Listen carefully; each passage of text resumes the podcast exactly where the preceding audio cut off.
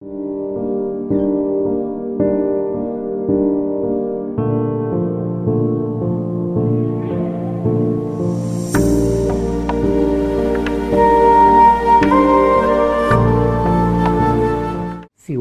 مدلل عند أهله. أبوه عشان يعلمه يعتمد على حاله قال له بتروح بتشتغل وبترجع لعندي معك ليرة ذهب الولد أول ما طلع من البيت الأم لحقته تحت البيت بتقول له هاي ليرة ذهب لما ترجع أعطيها لأبوك. فرجع بآخر الليل قال له يابا هاي ليرة الذهب الأبو مسكها وزتها بالنار.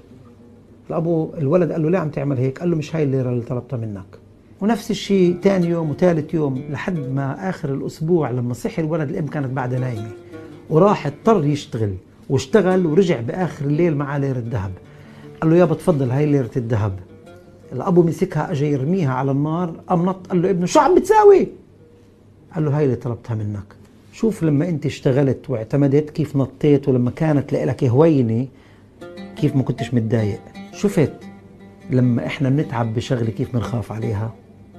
واللي بيجينا بالهوين بيروح بالهوين رافنين معكم هاجر محسن في البودكاست 11 و 28 في الحلقة الثالثة عشر من الموسم الأول والتي تتكلم عن قيمة الأشياء. في هذه الحلقة سوف نتحدث بإذن الله تعالى وهذا ما يدل على العنوان قيمة الأشياء هو الجانب الاقتصادي. الجانب الاقتصادي الذي يعول عليه الحضارات استمرارها بقائها قوتها قيمتها الدولية وثقلها حتى السياسي. الاستغناء عن الشيء يأتي عند ضمان الشيء والشعور باستحقاقه ويقابل هذا المفهوم مقولة الممنوع مرغوب. فلذة رغوب الشيء تأتي عند امتناعه أو عدم ضمانه. والغريب أن ضمان الشيء لا يقول عن قيمته للاستغناء عنه. فلو شعر المرء بفقدان ذلك الشيء المضمون سيسعى جاهدا لإدراكه مجددا. ولذلك لحظة الاستغناء عن الشيء لا يعني فقدان قيمته الضمنية ولكن حتى تلك اللحظة لا يتذكر الإنسان عدم وجود تلك القيمة الشيء ولا يستشعر أهمية المحافظة عليها وذلك ببساطة بشعوره باستحقاقها وهذا واحد من الأسباب التي جعلتني لا أتفق مع مفهوم كثرة الشيء تفقده قيمته. لأنه وببساطة كثرة الشيء تنسي الإنسان افتقاد قيمة الشيء الذي كثر.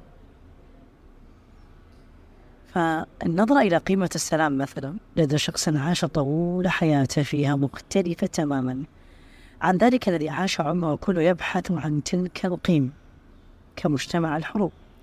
كأي طفل آمن لعبة أنه يعلم جيدا دون إدراك المقصود أن ستكون هذا مركونة في أحد زوايا لعبه. وهو قانون قام عليه علم الاقتصاد المنهجية التي نبنيها نحن البشر آه لتقييم الأشياء نتبناها آه أما نبنيها أو نتبناها فهي ما هي قيمتها عندك؟ فسوف تقوم عليها استمرارية الأشياء. فكل ما كثر الشيء قلت قيمته أو سعره رغم أن قيمة الشيء في نفسه لم تقل. وقس على ذلك مثال كالماء فالعصر عليه سام. نسبيا وضمنيا إلى حد ما استمراريته لنا تقلل قيمته. وذلك نحن نعلم جيدا أن قيمة الماء في نفسه وأهميته لن تنقص أو تزيد بوفرته أو شحة. ولكن إذا قطع عنا مورد الماء فسيباع بأغلى الأثمان وهذا يكون قد رفع تقييم الماء مننا له وثبات قيمته في نفسه وهو ما سيجعل الطلب عليه ثابت غير متغير. هناك أيضا نوع الضمان السلبي أو ما يسمى باليأس وذلك عند ضمان الشخص لعدم التحصل على قيمة الشيء أو اليأس منها فينتج أيضا استغناء عن القيمة الضمنية للشيء. في ذلك مثال استغناء طالب العلم عن قيمة النجاح لضمان عدم يأس تحصله عليها. وهنا يأتي مداخلة التسويق. نعم التسويق.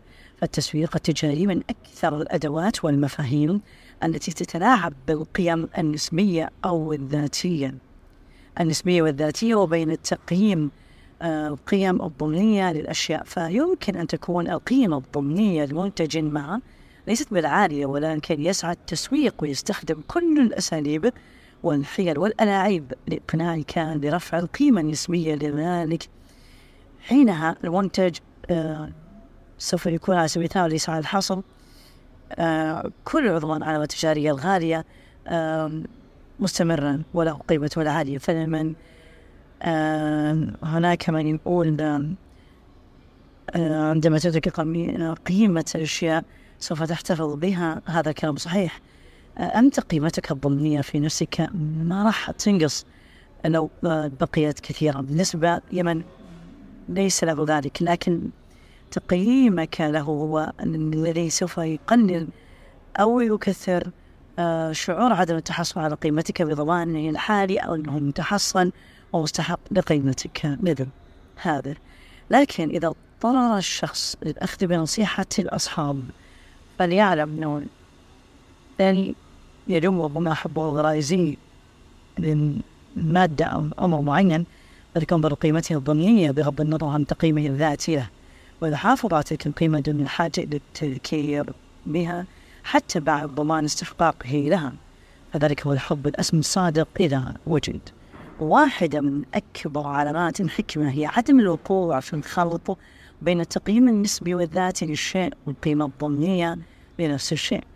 وهنا تتدخل الأخلاقيات في رفع قيمة الشيء أو فعل ما من خفضه فعند بعض الفلاسفة تزيد القيمة الأخلاقية للأفعال إذا كان نتاجها الفعلي هو خير والبعض ذهب إلى أن القيمة الأخلاقية فقط تأتي من القصد من الفعل فإن كان ظاهره لا يشير إلى الخير ولكن القصد الذاتي للفعل هو الخير. فقد تزيد قيمته الأخلاقية ويمكننا أن نتذكر أمثلة معاصرة في الأفلام والبرامج فكان قسم الأفعال خير وإن كان ظاهرها مخالف لهذا فهذا لا ينقص من القيمة الأخلاقية لأفعالهم حسب بعض المدارس الأخلاقية في الفلسفة. وعند فجر التاريخ مارست عقولنا البحث عن ما لا تملك قيمته وتصرف أنظارنا عن ما بحوزتنا من أشياء. ذات قيم مختلفة ويطول الحديث والنقاش في هذا الأمر. المهم هو تقييمك الذاتي للأشياء لكي تستمر.